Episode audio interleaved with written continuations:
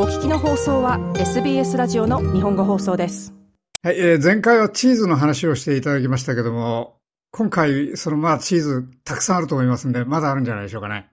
そうなんですよね。あの、メルボルン、まあ、日本でもそうですけれども、チーズって本当にたくさんありまして、で、あの、まあ、前回本当少ししかちょっとご紹介できなかったので、今日はまた他にも我が家もおすすめのチーズを紹介したいなと思っています。で、あの、長尾さんはちなみにメルボルンで、あの、フェタチーズですとか、ハルミチーズっていうのはご存知ですか？はい、えーフェタもパルミも知ってますね。あの、買ったことはありますか？えっと、私は買う係ではないので、あの、買ってこられたものを食べる、食べる係そうです。いつも家族に任してますね。で聞いてますね。これ何っていう。まあでもね、結構スーパーでこう歩いていても、あの、フェタチーズっていうのは本当にたくさん種類があって、で、これ実は、まあ、あの、ギリシャからのチーズなんですけれども、あの、メルボルンって本当にギリシャの移民の方も多いので、多分本当いろんなブランドが出していると思うんですね。で、まずその日本人でメルボルンに住んだ方、まあ、オーストラリアに住んだ方は、フェタチーズって多分試したことあるようでない方が多いので、まずこれすごくおすすめです。ギリシャ料理のフィッシュチップスとかのお店に行ってもよくあるんですけど、サラダがね、こう、サイドディッシュでよくあるんで。その上に大体乗ってるのは実は全部フェタチーズで、あの、日本でいう木綿豆腐のような、ちょっとホロホロっとしたこう食感のチーズで、まあ塩気もあるんですけど、これはサラダにすごく美味しいので、ぜひそのフェタチーズっていうのを皆さん見つけたらトライしてみてください。これはもう生のまま食べられるので、切ってサラダと食べられるチーズです。はい。で、もう一つが、あの、ローマ字で春オミって書いていて、H-A-L-U-O-M-I、春オミって書いて、春ミチーズですとか、春海チーズっていう風に読むんですけれども、これ実は、日本でもあの、バーベキューする頃に、あの、スーパーで買ってくるお友達がいて、これあの、溶けないんですよ、焼いても。うん。あの、溶けないチーズっていうので日本で売っているんですけど、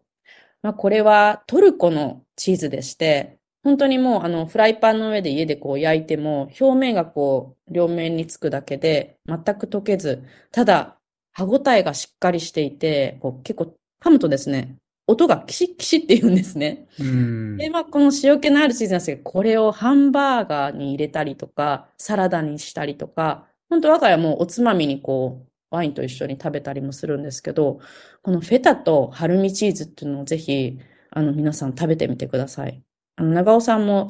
次ちょっとご自宅でね、出たらこれ知ってるよっていうふうに 言ってると思うんで、そうですね。はい。まあ、このチーズですね。この2つのチーズがすごく、まず、あの、おすすめなのと、あとは、あの、皆さんご存知のパルミジャーノ・レッジャーノっていうイタリアチーズの王様ですね。これは、はい。はい。あの、牛乳を原料とした、あの、日本だとパルメザンチーズって言ったりですとか、粉チーズとして売っているので、とても有名だと思います。このチーズも、あの、もちろんスーパーマーケットにも、どこにも売っているので、まあ、これもぜひ使ってください。で、実はそのパルミジャーノ・レジャーノのチーズの横に、大体一緒に売っているのが、ペコリーノチーズっていうチーズなんですね。うんで、ちょっとちらっとお話ししましたが、ペコリーノチーズっていうのは、あの、羊のミルクを使っているチーズなんですけど、あの、ペコリーノロマーノって言ったりもするんですけど、このチーズは日本にも実はその粉チーズのコーナーに売っているんですよ。で、皆さん粉チーズだと思って買っても、実は原材料があの、パルミジャンチーズじゃなくて、ペコリーノチーズのこともあるんですけど、皆さんまあ多分気づかずに食べてらっしゃる方もいて、まあそれぐらいイタリアでも日本でもそうなんですけど、まあメジャーなチーズとして、実はペコリーノチーズっていうのは、あの昔からあります。長尾さんはお気づきでしたか？いや、気がつかなかったと思いますね、多分。そう、結構あの、パスタですとか、味が濃いのでどちらも、えトマトソースのパスタですとか、あとイタリアでもほとんどカルボナーラっていうと、ペコリーノロマーノチーズで作るんですね。なので、味もほとんど変わりないんですけど、やはり羊か、こう、牛かっていう、まあ、ミルクの違いと、あと、ペコリーノの方がやっぱり、旨味がちょっと、私には、すごく、あの、強いというか、あの、美味しいんですけれども、まあ、あの、塩分が多いので、結構塩の代わりにこのチーズでパスタを仕上げるっていうイタリアの料理も多いぐらいで、あの、ぜひこのペコリーノチーズっていうのも皆さん見つけたら、あの、試してみてください。あの、粉チーズとしてこう、パルミジャーノみたいに袋に入っているものもあれば、本当にこう、まだすっていない、切った状態のチーズとしても売られているので、こう皆さん名前を見てペコリーノとかパルミジャーノっていうふうに名前が書いてあるので、それで買ってみるといいと思います。はい。味にあまり差がないんだったら本当に interchangeable でどっち使ってもいいっていう感じがしますね。そうですね。そうなんですよ。あの、だから我が家実は両方ともいつも家にありまして、で、あの、まあ、メルボルン、オーストラリアだと値段そんなに変わらないんですけれども、あの、もしかしたら日本だといいチーズを売っているお店だと、ペコリーノの方が少し高いかもしれないですね。高級チーズとして。うん、はい。で、実はその、もう一つ言うと、ペコリーノってイタリア最古のチーズとしても有名なので、これがすごく面白くて、もう紀元前1世紀からあるチーズだそうです。古いですね。そうなんですよ。古いんですよ。なので、まあ、皆さん、このペコリーノチーズっていうのを見かけたら、日本でもぜひ、あの、一度こう、食べ比べをしてみると、あの、味がわかると思います。はい。はい。で、今日はですね、このペコリーノチーズを使ったお料理を紹介したいんですけど、我が家のあのオリジナルレシピでしてね、あの豆乳を使っております。あの、カルボナーラってもともとイタリアで食べるときは、あの、生クリームとか全く入れずに卵とほんとチーズで仕上げるんですけれども、まあ、あの、豆乳を入れることによって、ちょっとこう、あっさり感覚で食べられるので、あの、私の自分のインスタグラムにも上げているんですけど、ご自宅で本当にレシピをリピートしてくださった方も多いので、皆さんこれ今聞いている皆さんもぜひメモを取って、あの、作ってみてください。はい。では、あの、レシピの方紹介していきたいと思います。